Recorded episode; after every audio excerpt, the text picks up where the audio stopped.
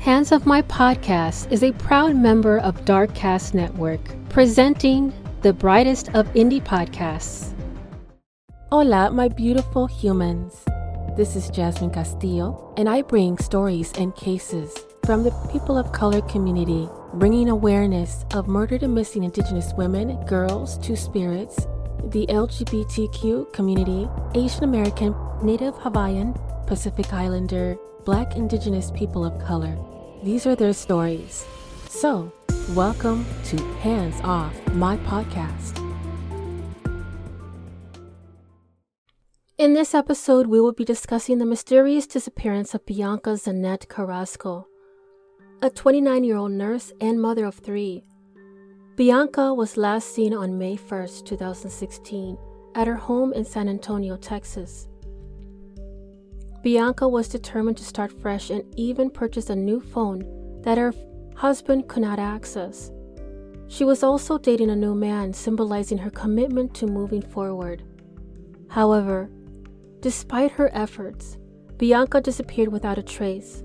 Her car was found at their home, and there have been known signs of activity on her new phone or credit card since that fateful day.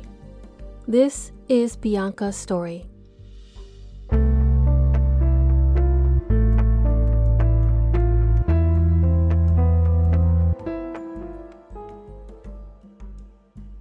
Today, I had the honor of speaking with Bianca's sister Jovanna and her close friend Rosa.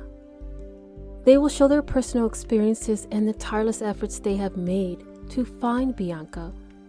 We hope that by discussing her case, we can raise awareness and potentially gather new information that could help solve the mystery surrounding her disappearance. Bianca Zanette Carrasco was a remarkable woman who had faced various challenges throughout her life. Despite the difficulties she encountered, Bianca managed to become a dedicated nurse and a loving mother of three children. At just 17 years old, Bianca made the heart wrenching decision. We didn't grow up like it wasn't an easy childhood, you know. Um, Bianca grew up with our like we grew up with our mother i think she was in third grade second third grade so that would be what? Um like nine. eight? Yeah eight or nine years old. Um, our mother sent her to our biological father. And i mean i ended up following a little bit after but and after that it it's just it wasn't a really easy it's never been easy for for us childhood wise she when we got into teenage teenage years um starts to get really hard just trying to cope with everything. She got a little bit rebellious and i say a little bit she got rebellious. And you know she she actually has a a baby or she's not a baby anymore. She's, she's a big girl now but our father made her go, give a baby up for adoption right when she was turning 17 so there's a lot of stories within that big story, but it's just a lot. Mm-hmm. Yeah, thank you. I don't know, Rosa, Rosa, if you can help, like, because I, yeah, I've I've shared a lot with Rosa, been really open. I know Bianca has too. Um, whenever you come from like rough backgrounds, it's it's not like you don't know where to start. It's you know, it's just hard to talk about. It's hard for me to talk about it, and yeah. it was in a situation that I went through but you know being her friend and her telling me you know about everything in her past and opening up about it especially the topic of the baby that you know or her daughter that she had to give up for adoption like that that was really really hard for her to talk about for her to deal with. Up until you know, but yeah like up until the, the week before she went missing yeah, because see, I went to go visit her in March, um, two months before she went missing. I was down there for spring break with her. And I mean, you know, she was telling me stories about her then. And, in it, you know, because she, of course, now, how old is she? What did she turn 18 this year, Jovanna? I think she just 19. 19. Yeah. 19. Yeah, 19. Mm-hmm the 1st of July.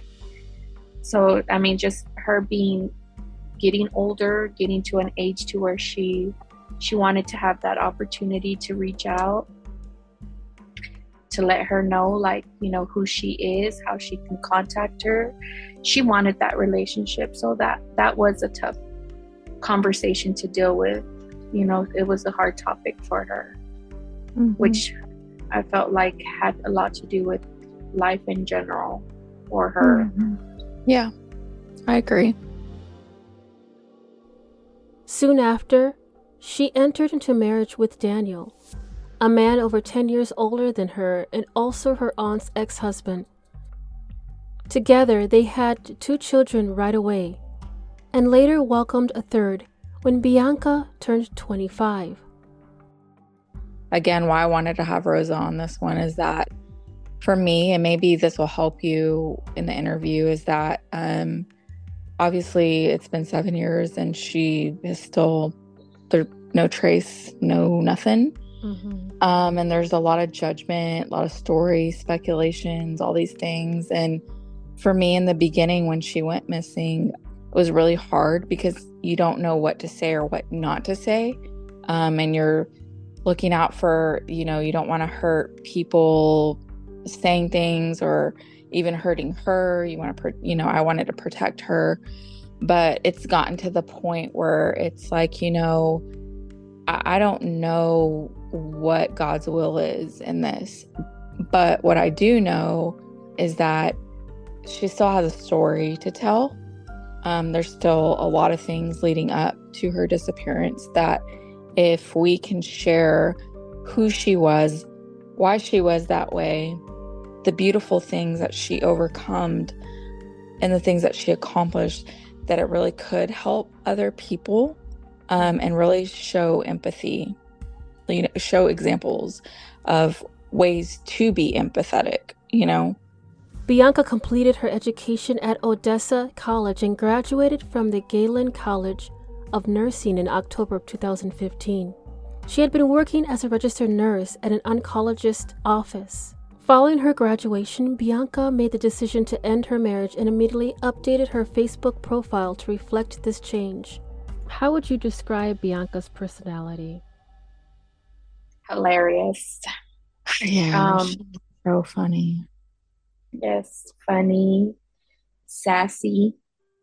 Yeah, she was blunt, but like she was also very, I think, from my perspective, because I'm the bigger sister, like she, it's like she, she would say these things, you know, that she was, she was like blunt, eh, but it was like, she was also so enduring and nurturing and and sweet all at the same time.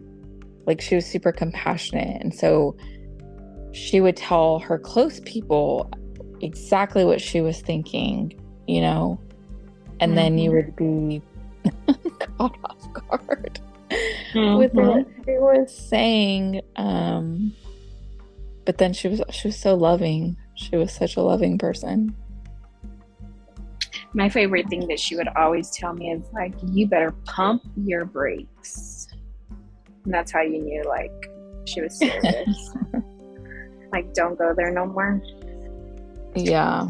But, but it was always laughing, you know, especially like with our kids, because our our kids were somewhat close in age, so watching them, you know, be together, we'd laugh, we'd, you know, play with the kids. Everybody loved music, dance. So that's what our kids would do, you know, and so it was uh, just fun. Everything about Bianca was fun. And for us, we had just we just had more history because she was my sister. So. I mean, at any point we could like which this is why I love Rosa is that I can talk to her for hours, you know, about life. Um see I'm okay. um and it was the same with Bianca that I could just talk to her for hours. Um and it wasn't it was all kinds of different things and deep things. Um, and then when we say she's hilarious, it was like a, it was, oh, she was like morbidly funny. So it was, we always mm-hmm. like make the joke, it was like, it was from her traumatic childhood, but it was comforting, you know? Like, it's just makes it a little bit. And Bianca was, oh, but she made it like so like Bianca, don't joke like that, please. It was mm-hmm. so bad. And I'm telling you, it was it was so bad that that Friday, be prepared what I'm about to say. That Friday before she went missing, she made the made the joke to her coworkers and said, Hey, if I go missing, you know what happened to me. Mm. And she probably meant it in a way, but she, but, then, but mm-hmm. she that's how she joked. Like yeah. she mm-hmm. put a smile on her face, or she was trying to. She would like cry sometimes, and then she would like laugh, like just trying to, you know, like, mm-hmm. grasp the situation that's ahead of her, possibly. Yeah. Wow. Mm-hmm. Yeah. Wow. Yeah. I know like the joke that I make now is like I know there's no way like all the crying I've done since she's been missing, she would not be okay with at all. Because Oh, definitely. She like I was the big sister and it was like if somebody made me cry, um no like then she knew something was up. You're not going to make my big sister cry because she's the big sister. And if you made her cry, that means you did something really bad. And I'm not okay with that. You know? Yeah. She was very loyal and very protective over the people that she loved. That's when I feel like that's when her nursing came in. Yeah. Because she was so protective and caring and I mean, something hurt. Like I, I, I don't even think I went to the doctor having Bianca. Like I would just call Bianca and tell her, and she was definitely my go-to nurse for everything. Everything scrapes, anything, which is why it's kind of hard. I went, I don't know, like I, I became a grandma at a very young age. My baby's young and I told Jovanna, like, I think that's why it was so hard for me dealing with the situation. Like, I literally went through a really bad depression because I felt like the one person that I needed, I didn't have. I mm. couldn't go to her for my questions and my, because I know she would have made it okay from the get go because she would have been like, Rosa, like, stop it like this is happening for a reason and you know she she would get real aggressive when she wanted to get through to you like no like you're not gonna you know like as much as i could hear her saying it it still wasn't easy. It was hard. It was hard to deal with. But i mean i'm so thankful for jovanna because i feel like i have a piece of my bianca still with jovanna. Mm-hmm. like she talks like bianca. I feel like her and Bianca sound so much alike, especially when she laughs. Like they mm-hmm. laugh the same. I'm not going to allow you to do podcasts with me anymore. Sorry. Well, I, I believe Rosa is completely truthful in regards to, you know, having a piece of Bianca. It makes a, a lot of sense to have that comfort in a situation like that. Um, Thank you for sharing that story, Rosa.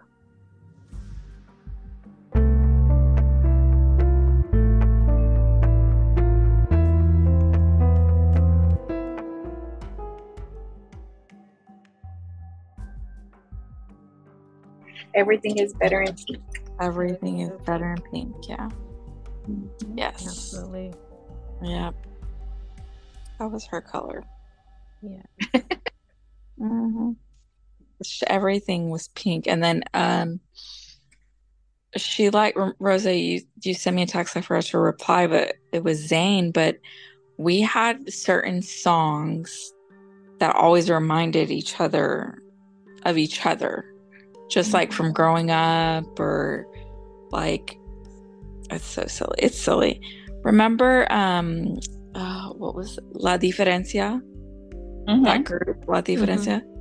Mm-hmm. One of their whole albums, like, and we we don't speak Spanish. That's the funny part.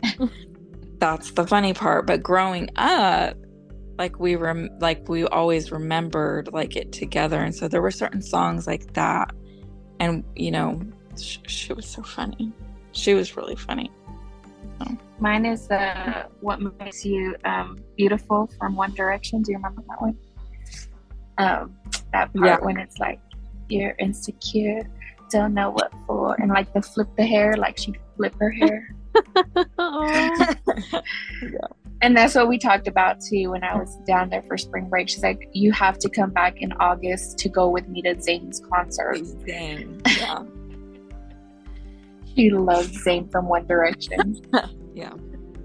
We have our own type of country music. We yes. have our own kind of Spanish music. So Tejano music is it's Spanish Texas music. It's exactly. not just Spanish music, and it's yeah, because norteño is norteño and right. Tejano. And then country, it's like it's not regular country. It's Texas country. Yes. So like for me and like Bianca, it was like those old school Tejano music that you grew up with around your fam the family that you heard you know maybe we would make jokes because we didn't understand what they were saying or the music like she just she was funny because she would make like these dance moves just to like mm-hmm.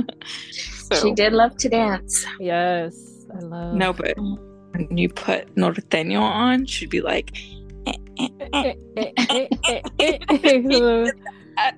the cumbia, the, chick, the chicken dance, the chicken dance. Yeah, that's what she mm-hmm. She'd be like, "It sounds like you have to do the chicken dance." Yeah, mm-hmm. yes. She loved to dance. She really did. Mm-hmm. I'm the same way. I love to dance. I dance to anything. It's funny. We'd, we'd, be in the car, me and Bianca, and we'd be dancing. I'm telling you, especially to the One Direction. so funny that, that was our jam. As time went on, Bianca started branching out and making new friends outside of the life with Daniel. The strain in their relationship led to discussions of divorce.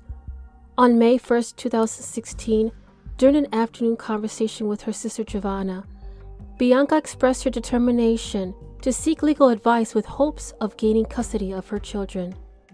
I think about like when she got pregnant in high school, like that was so shocking to me because we were so close. Um and I had no idea like what she was doing, like skipping school and all that. Um I had no idea. Um and then if Bianca was going to do something, whether good or bad, she was going to do it. That's it.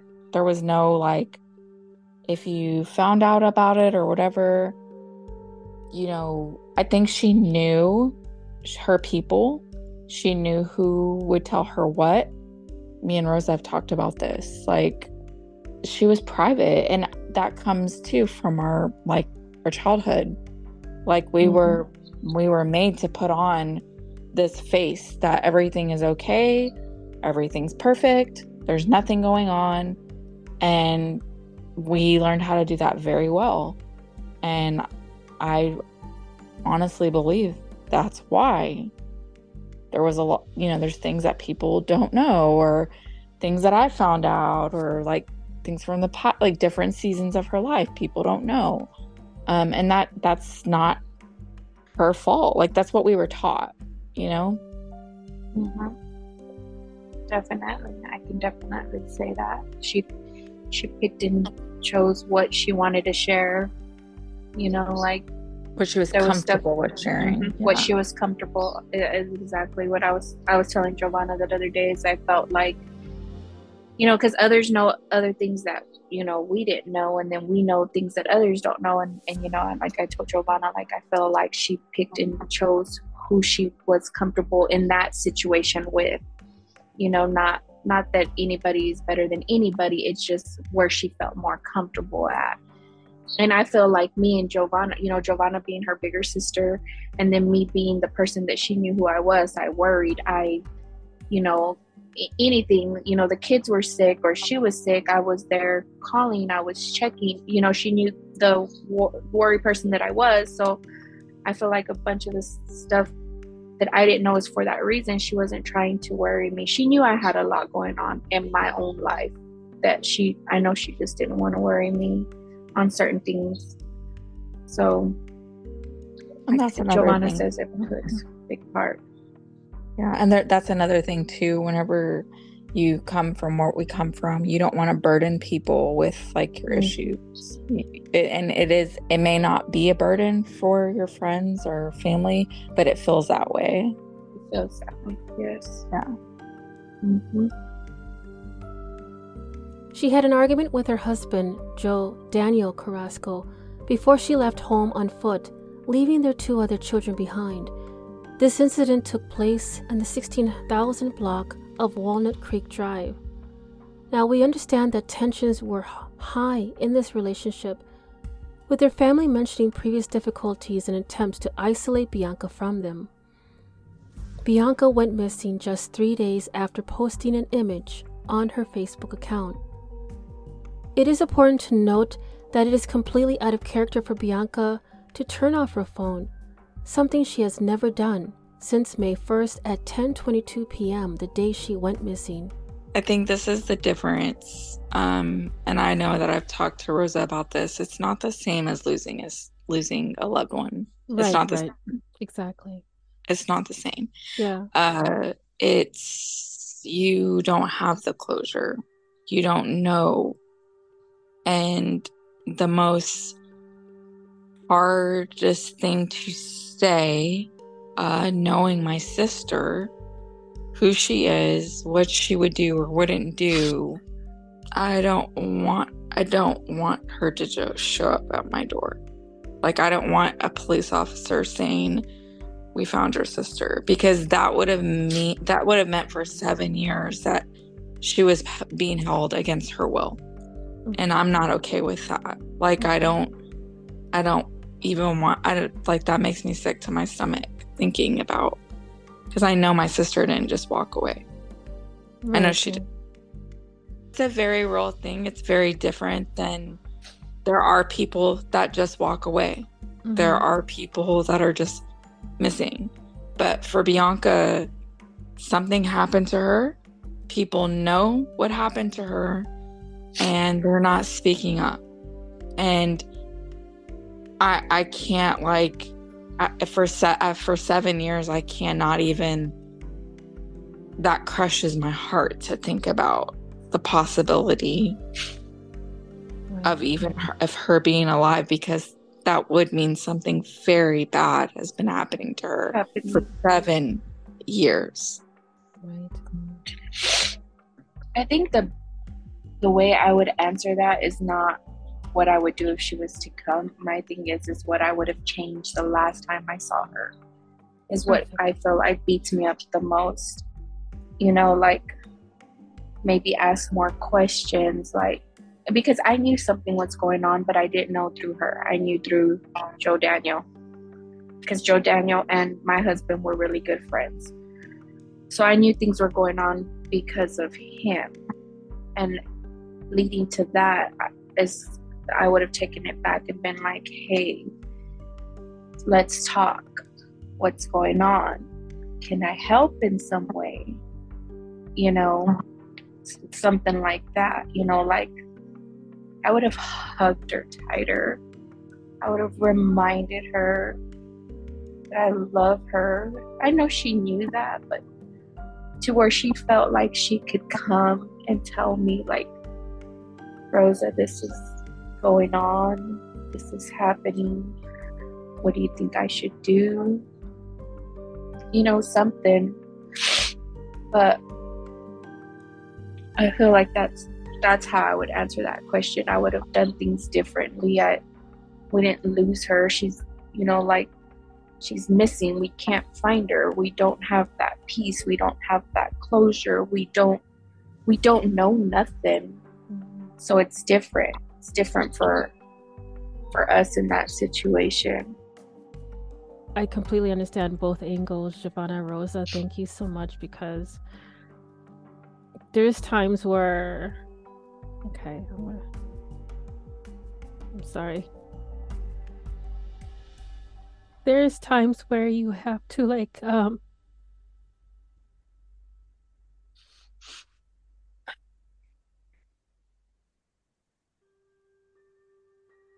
I'm sorry.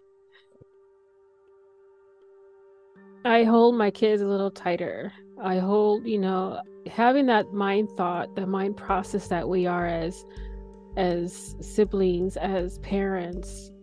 Um you never know that's their last day you get to see that person. So, um you know, it it, it really affects me that you don't expect that to happen to anyone. You don't have you don't expect anything the worst to happen you know or just for them just to disappear without a trace. And people are and when you brought up brought up the the, the thing about people knowing jovanna knowing about her and and what had happened to her and her disappearance that infuriates me even more to know that somebody knows something and they're not saying anything. And you know, I am so sorry um, that you're going through this. So it's just um, it's it's totally it, it's it's unless unless you're in a situation like that you'll never understand. Like never. You'll never understand unless it it literally happens to you you know? Um because it's easy for everybody to say you know oh well you know you lost her you know she's gone. Like mm-hmm. no you, you can't say that to us you know? And and i feel like that's why jovanna and i have gotten so close because her hurt is my hurt you know? Her hers is uh, totally more. And like i tell her i will never take the fact that you're her sister. I will never try to be better than you. I will never say like, oh, I miss her more or oh, I loved her more. No, no, no. But I know, I know Jovanna hurts, and I the same way I hurt. We can relate to that hurt. Exactly. For me, it took. I mean, I don't know Julie set these these podcasts up, but it's not easy. It's not easy to talk about because it does bring up all those things. It does like she got to this place for a reason. It's not just like she didn't like you said her survive she didn't survive, you know. So there's more to to that story. Yes. And it takes a lot for the family to actually speak up about things, things that I told my mom today. I mean, she's in prison and, you know, she's crying and just my whole family on both sides may hate me by the time this is all said and done because nobody wants to talk about these really hard things but Bianca's not here and there's many reasons that led up to to this. Right. She was very young still at the time that she disappeared. So I'm sorry if I come across Uh, it just it took me a lot to get here to mm-hmm. actually start speaking up and speaking out. So, yeah, you know. her voice. Never apologize. Ever, ever, never apologize, Jovanna, because you are doing something that your sister would have done. I think that's a exactly. lot of things that the perspective that a lot of people don't understand is that you are her voice when she is absent. Um, so don't ever apologize for what you do. Don't ever apologize because you're doing it with strength and you're doing it with courage. You're in a in a step where a lot of other families haven't even gotten to, and it's been 20 years. It's something that the family knows and they're hush about it because it's some kind of like unwritten rule that they don't let other people into their lives. We'll deal with our own family issues and not have anyone else be involved in their lost loved one's story. So, this is a huge step. Don't ever apologize. But I'm glad that you are here to tell Bianca's story. The media takes things and then they just go, and then you. I think the last two podcasts that I did, it was more of um, I just want to. I just want to find her. Right. I just want people to know how it got here, and I want. I say I want. I I pray that someone somewhere has the conviction to to hear things out loud and say, I need to say something. That's why I'm doing these podcasts.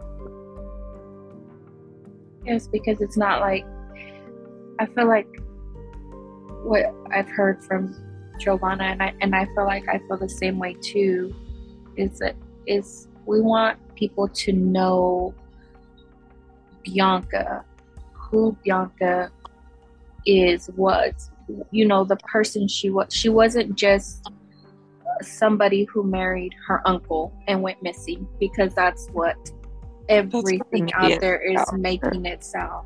Mm-hmm. You know, and that's what she means by there's a story behind it all. It's not just she married her uncle.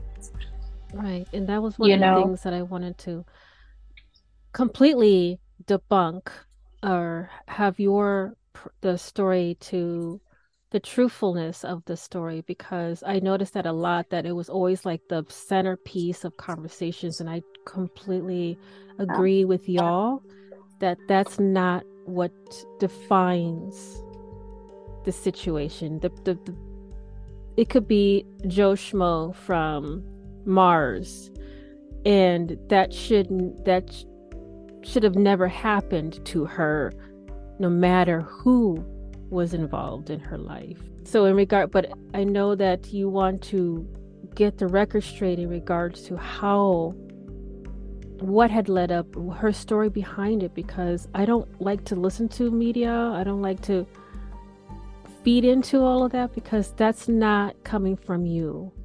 I don't see it as genuine. I see it as a attention seeking, looking for subs, trying to get cl- clout in their whatever. And initially, that one story was released, and that's everyone focused on that. Right. Everybody went with that. Mm-hmm. Which it is part of the problem. Like, it's a little piece of the problem, but there was a very short journey there for Bianca.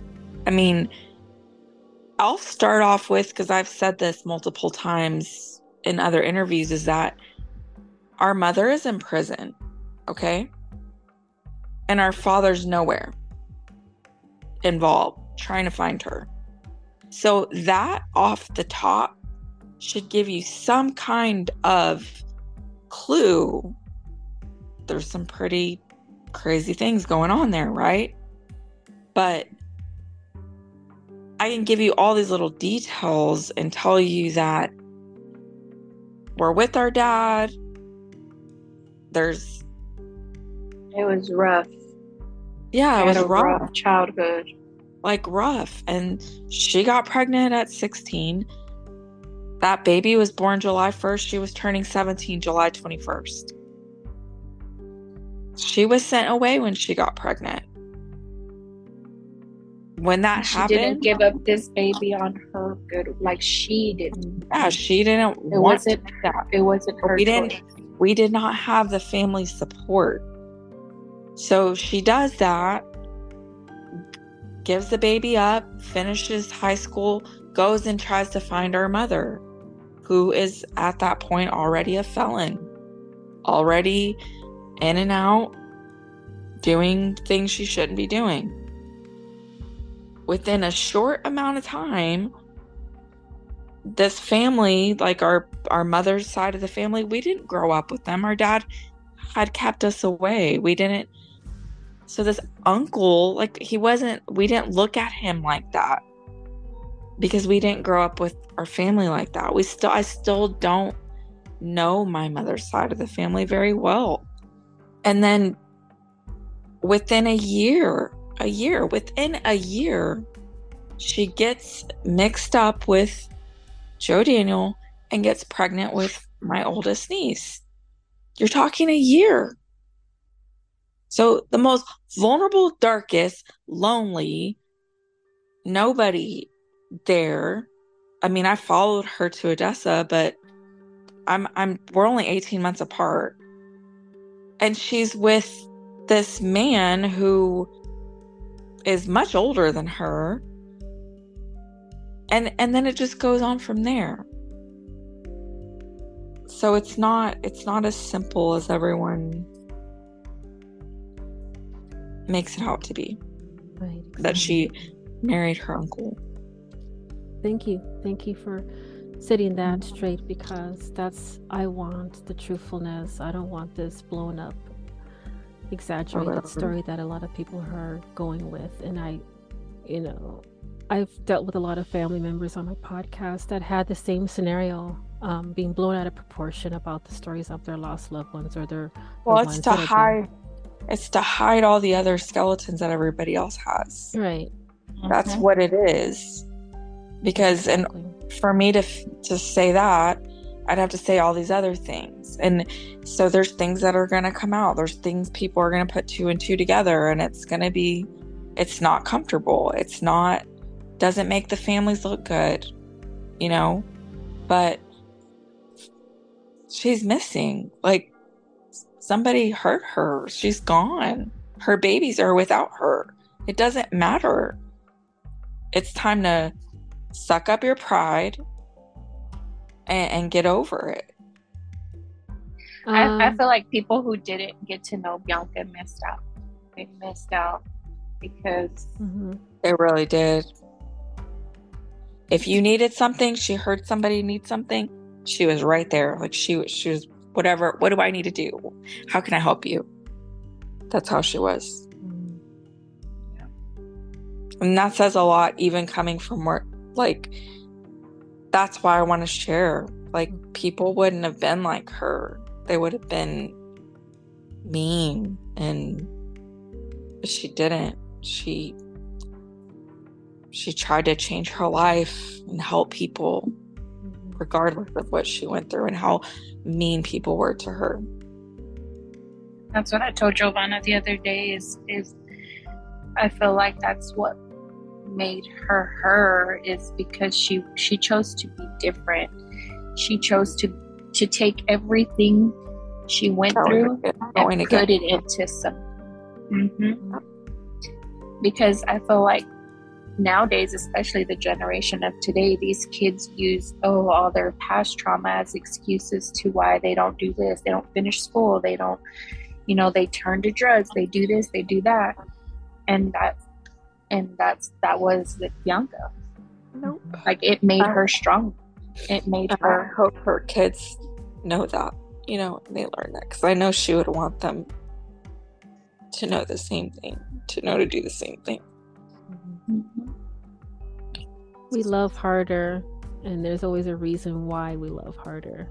It's because yeah. we are trying to make up for the lost love that we didn't have in our childhood or the trauma that we are we had endured that we're trying to make it a constructive instead of destructive pattern in our lives. Um, oh, overcompensating yeah. for yeah. the lack of what we had received as a child. So that's that's so and i feel like that's why she was the way she was with her kids. Mm-hmm. very protective of her kids. It, you know she had to be really really close for you to be around them to watch them to take care like she nobody yeah. nobody took care of bianca's kid. That's why i wasn't buying what was happening towards the end. Mm-hmm. wasn't buying it. Yeah. And that's how come when you know i found out through social media. I i wasn't on facebook but i had actually gotten a message from one of our other friends asking me i mean like reaching out to me telling me they were sorry that they had heard about bianca. And i was like what about bianca? And she's like you don't know? And i was like no. And then she said, um, she's missing. I said, what do you mean she's missing? Like I had just talked to Bianca the night before. And that's when I get on Facebook and, you know, when I call Joe Daniel.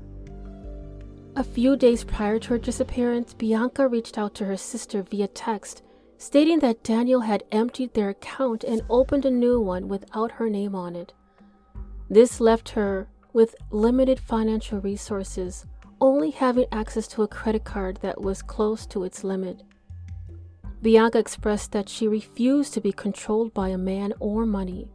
The last conversation Bianca had with her sister, Jovanna, occurred at 2 p.m. on the day she went missing. During this conversation, she discussed plans to consult with a lawyer regarding child custody matters.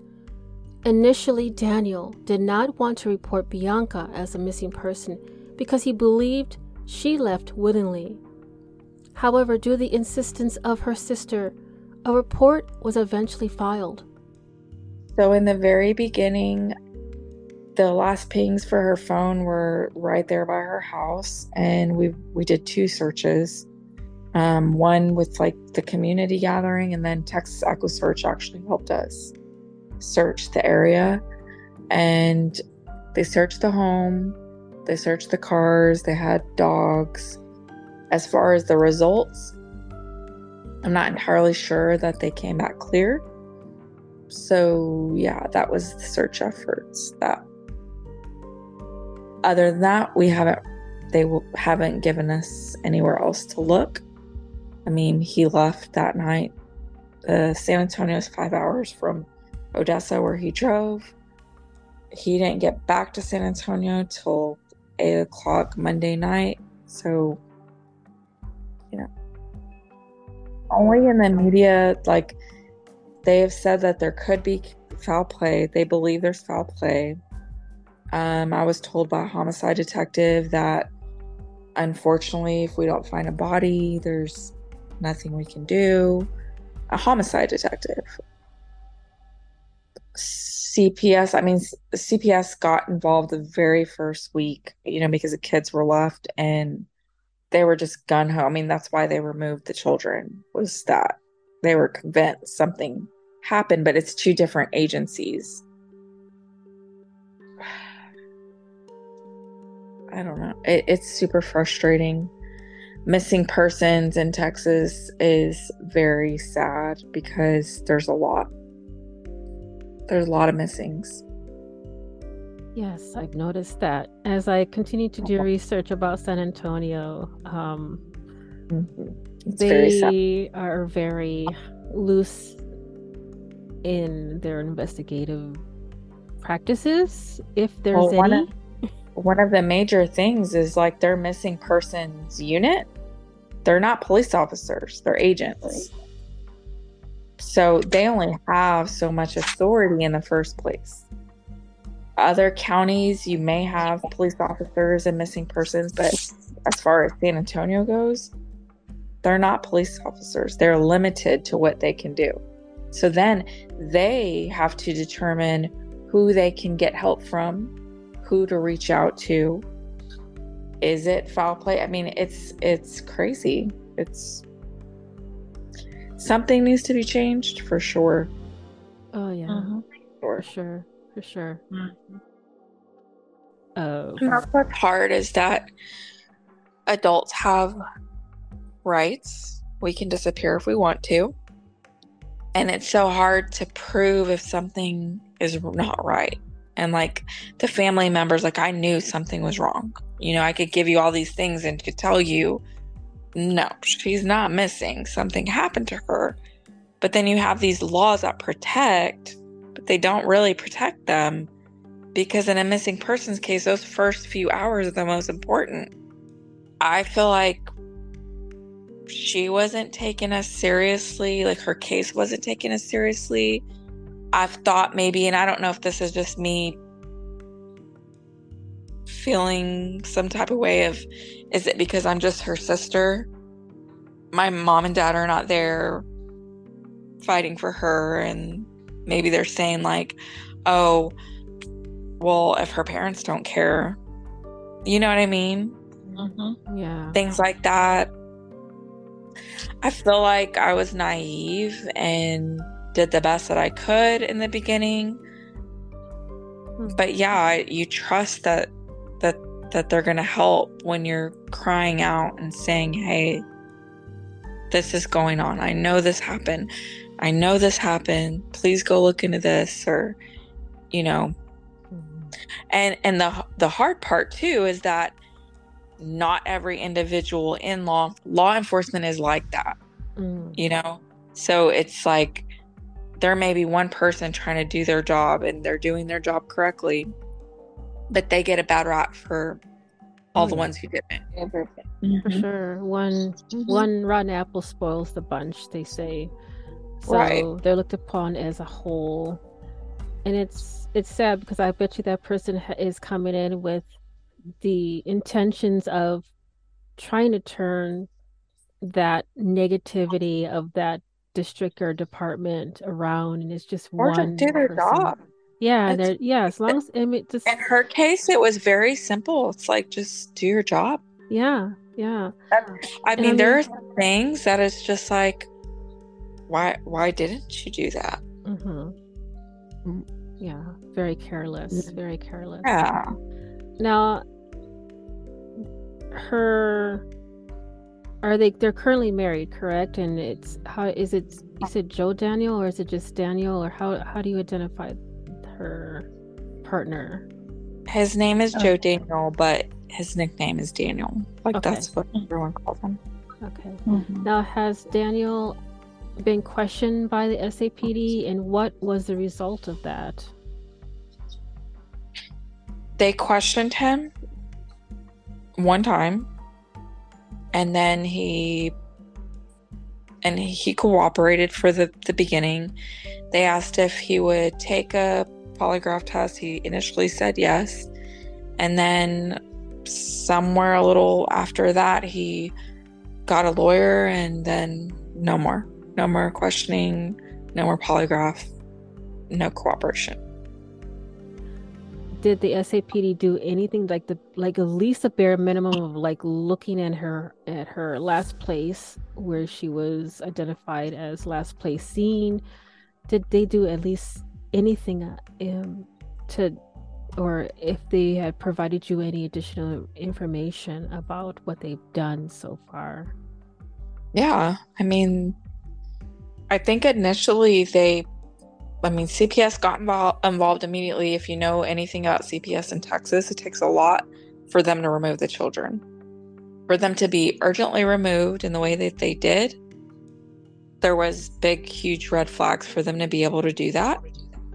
They did go into the home and they searched it and they did the whole spraying the lights or uh, my only my only concern is that what came up into those reports you know? And i don't want to say too much because there is investigating going on re-investigating going on now. But like even questioning like how far did they go with the questioning? I'm not sure you know? And have they kept in contact with you in regards to any updates, or has it been pretty much a one way street that you've been reaching out to them about status updates? One way. Yeah, I figured yeah. that seems like it's a constant ammo when it comes to law enforcement. Um, well, especially with missing people. Yes. I yeah. I mean, I feel like seven seven years says a lot. Yeah, mm-hmm. for sure, for sure. Has the FBI been involved in the investigation of her disappearance, Bianca's disappearance, or have you requested her to, to them to be? Because I think that's a family request. I'm not sure no. what level the FBI no. gets involved, but I'm not sure if no. that's no. No. No. No. Law enforcement has to request help. They can request help from the Rangers. Okay, Texas um, Rangers, FBI, yeah. Yeah, okay. FBI can get involved if it's on government property. They can oh, automatically okay. get involved. Yeah, no. Really? We can't. I've called FBI before. You can't just go and request and say, hey, can you help me? That's not how it works. But have you looked into um, private investigating or other organizations, or can you are you able to share that or not at all? Yes. So Texas EquuSearch is a nonprofit organization. They help huge, big time in the state of Texas and nationwide. They helped us. They help all these organizations can help as far as law enforcement, whatever information they give them. They can't have all the information. Public investigators the same.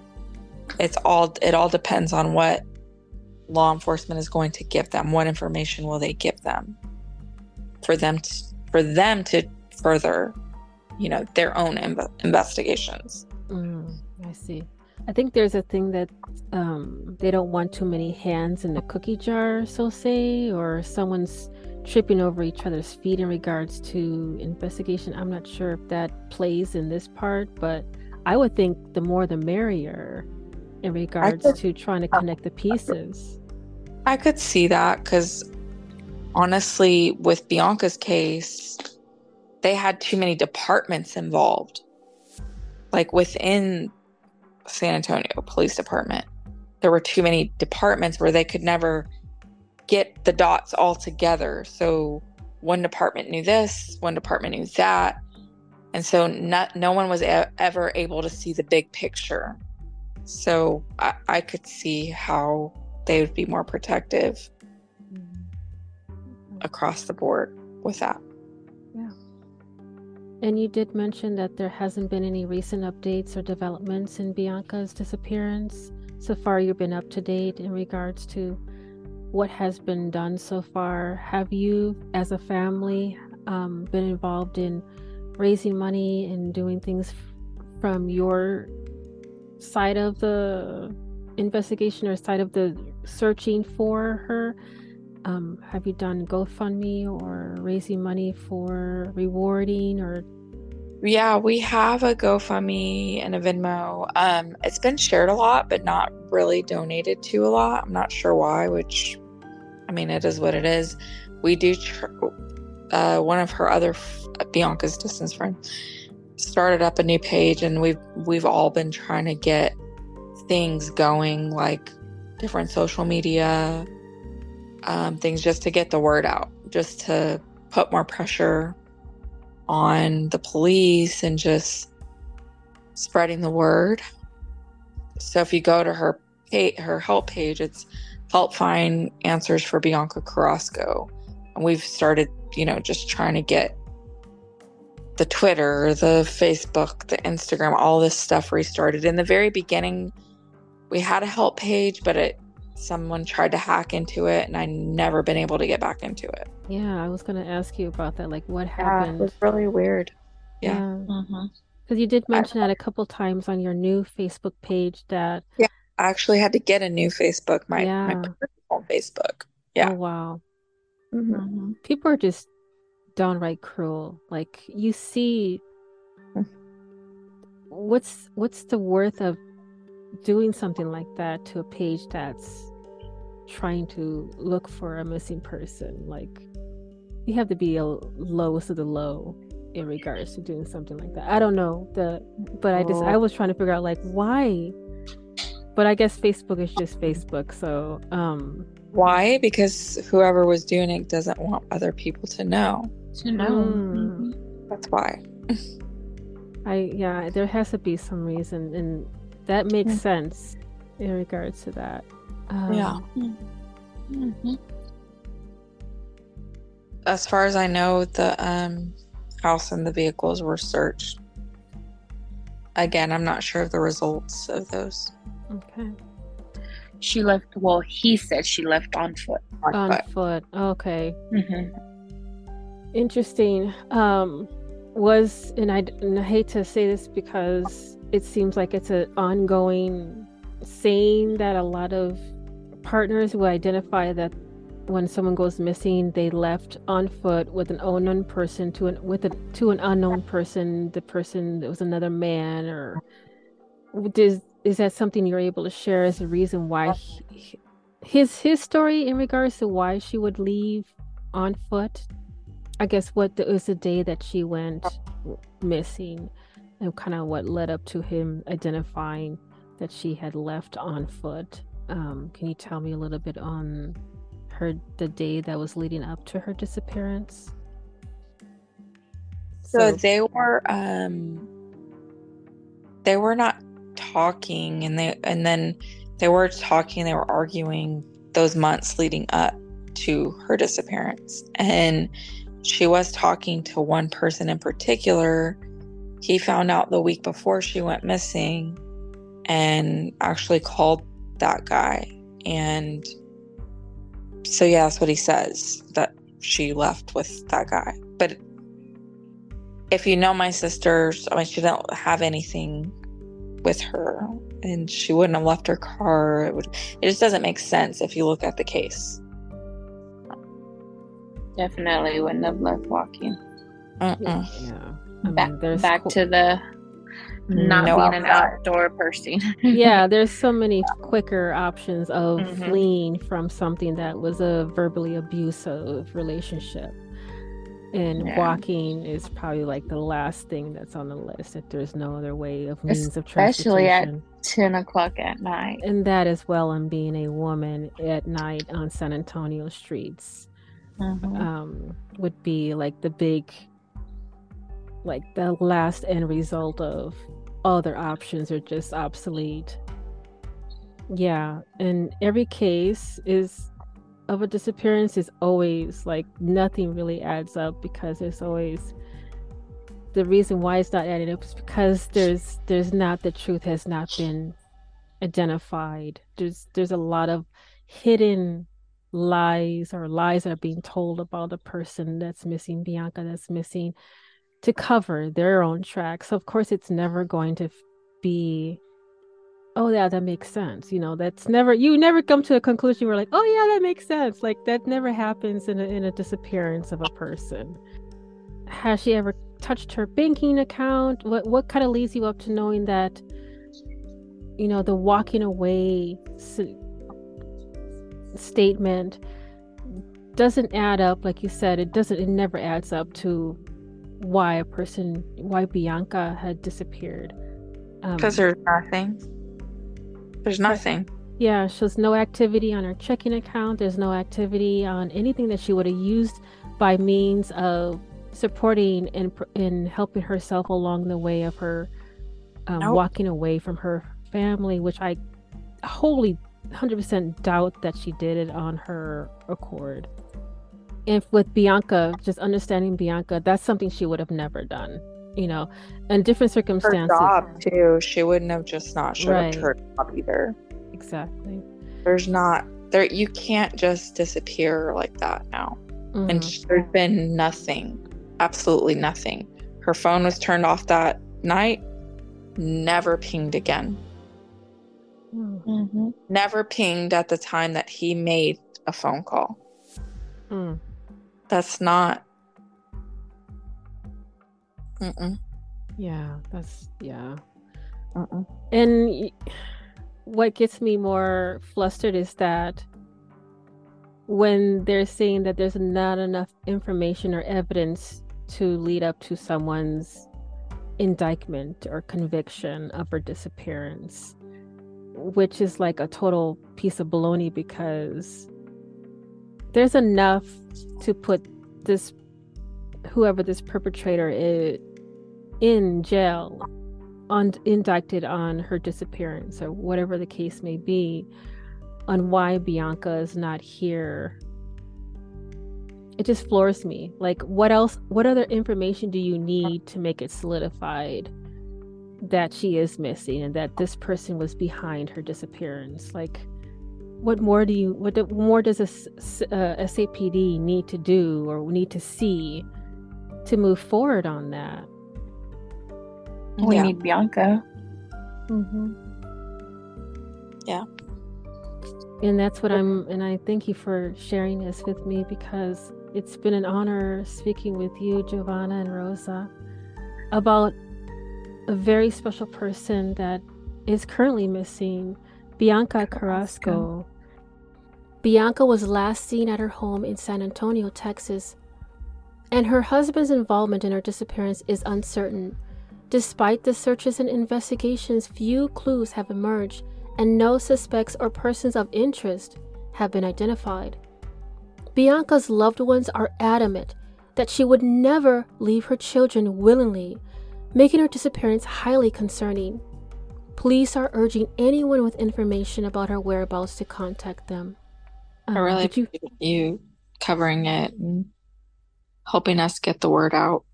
Yes, ma'am. Thank you. Thank, Thank you so much. You. You're very welcome. Rosa, Jovanna, I see you. Thank you so much for your time, and you have a good, restful evening. You too. You too. Bianca, Zanette, Carrasco is described as a Hispanic woman with brown eyes and shoulder length brown hair. She stands at 5 feet 1 inch and weighs 125 pounds. At the time of her disappearance, she was wearing a colorful pastel leggings, a blue jean jacket. Additionally, she has a surgical scar on her abdomen and the letter B tattooed on her hip. If you or anyone you know has any information about Bianca Zanette Carrasco, we urge you to contact the San Antonio Police Department at 210 207 7662. Your help could be instrumental in bringing closure to Bianca's loved ones and finding justice for her.